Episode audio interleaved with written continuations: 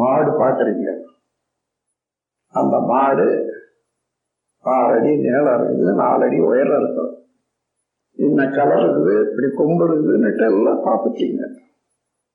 அது அப்படியே இப்போ நீங்க பார்த்த போது எதனால பார்த்தீங்கன்னா உங்க மனதை கொண்டு பார்த்தீங்க. மனம் அதே நிலை அடையுது. அப்போ மனம் என்பது அலைதானே, அந்த அலை சூழ்ந்ததாக இறைநிலையாக சுருக்கி இறுக்கி மூலாதாரத்தில் அதாவது கருமையத்தில் வச்சாச்சு.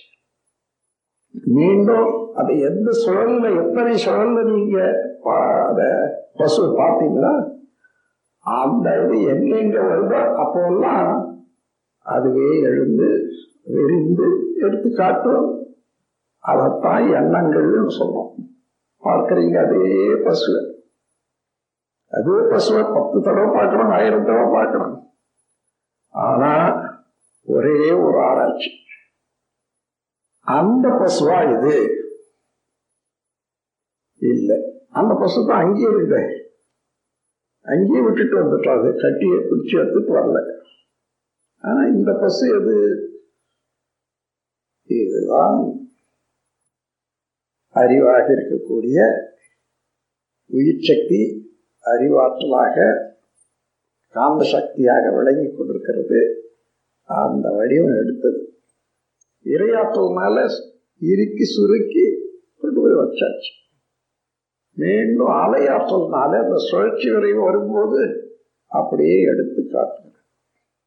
இப்படி எத்தனை கோடி தடவை என்னென்ன பார்த்தீங்களோ அவ்வளவும் இறுக்கி சுருக்கி நம்முடைய கருமையத்தை தன்மையாக மாற்றிட்டு அதே தன்மையாக காலையிலேருந்து இது வரைக்கும் நீங்கள் என்னென்ன செய்திங்களா நினச்சி பார்த்தீங்கன்னா அவ்வளவு ஒன்று கிளியராக இருக்கும்.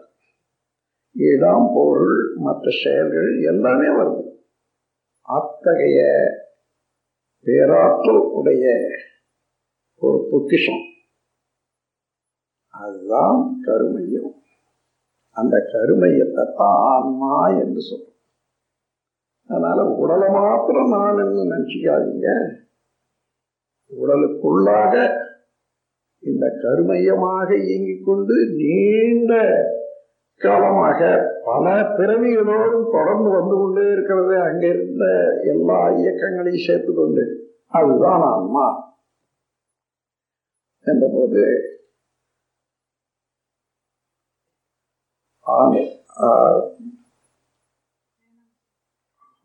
முதல்ல முதல்ல என்ன சொன்னாங்க, தத்துவமசின்னு சொன்னாங்க, அதினியாக இருக்கிறாய். அதன் பிறகு அகம் பிரம்மாஸ்மி, அகம்மா அதான் ஆன்மா, அதுவும் பிரம்மமே தான், இறைநிலையே தான். அப்படியானா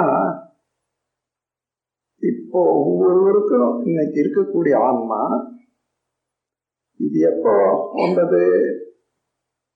முதல் ஜீவன் உற்பத்தியான காலத்துல வந்தது. அதுக்கப்புறம் அந்த குடலை தள்ளி அதுல இருந்து பிறகுதோறும் தொடர்ந்து வந்து கொண்டே இருக்கிறது ஆன்மாதான். அதே ஆன்மாதான் இப்போ என்னென்ன இருக்குது, உங்களாண்டு இருக்குது. அதனால இப்படி தொடர்ந்து வந்த போது இந்த ஆன்மா எது என்ற அதுதான் அயமாத்மம் பிரம்மம். இது இப்பொழுது இருக்கக்கூடிய ஆன்மாவும் அதுவேதான். அதுக்கப்புறம் அதனுடைய தொடர்நிலை இயக்கத்துல ஒவ்வொரு பொருளை நாடுற போதும் தேவையில் உள்ள போதும் எண்ணங்களாக இருந்து செயல்படுதல்லவா மனம், அதுக்கு சொல்றாங்க பிரஞானம் பிரம்மம். அப்பப்போ எழுந்திருக்கக்கூடிய எண்ணங்களும் மன இயக்கமும் பிரம்மமே தான். நாலு வார்த்தையில எல்லாம் முடிச்சுட்டாங்க. தத்துவமசி, அகம் பிரம்மாஸ்மி, அயமாத்மம் பிரம்மம், அதன் பிறகு பிரஞானம். இத தெரிந்து கொண்டால் இதில் யார் நான் வருது எல்லாம் இறை நிறையேவா. இந்த பிரபஞ்சம் முழுவதும் நீங்கள் எடுத்து பார்த்தீங்கன்னா எந்த பொருளை எடுத்து பார்த்தாலும் அந்த மூலத்துக்கு போனால் இறைநிலை தான். இறைநிலையே தான் பரிணாமத்தில் பலவாறாக இருக்கிறது என்ற புரிய வைக்கிறது தான் இந்த உண்மையை எடுத்து சொன்னாங்க. இப்போ நாம் அந்த உண்மையை தெரிந்து கொண்டதான் பிரம்ம ஞானத்தில் நீங்கள் பாடுற கவி இறைநிலையே தன்னிருக்க சூழ்ந்தழுத்தும் ஆற்றல் இதன் தெளிவு மடிப்பு விழ சுழலும் விண்ணாம் நிறைவெளியில் விண் சுழல நெருக்குகின்ற உரசல். அந்த இது சுழலுது, இறைவெளியானது சூழ்ந்தழுத்துது, அங்கு ஏற்படக்கூடிய ஃப்ரிக்ஷன் அது அதுல இருந்து வரக்கூடிய அலைதான் காந்தம். நிறைவெளியில் விண்சுழல நெருக்குகின்ற உரசல் நிலவெளியில் எழுப்புகின்ற நேரலைகள் காந்தமாம். அந்த காந்தம் பஞ்சபூதங்களுக்கு ஏற்றவாறு அதனுடைய கூட்டுத்தன்மைக்கு தகுந்தவாறு அதே காந்தம் பன்மாற்றம் அடைகிறது. எப்படி? அழுத்தமாக, ஒளியாக, ஒலியாக, சுவையாக, மனமாக, மனமாக ஆறு வகையில பன்மாற்றம் அடைகிறது. அப்படி பன்மாற்றம் அடைந்தா எது மாறுதுன்னு பாருங்க. அலையும் நிலைப்பொருளான இறை நிலையும் தானே இப்போ மனமாக இயங்கி கொண்டிருக்கிறது. அழுத்தமா ஒளியா ஒலியா அழுத்தமா ஒளியா ஒலியா மாறிட்ட பிறகு எது மாறிச்சு? அலைதான் மாறியது.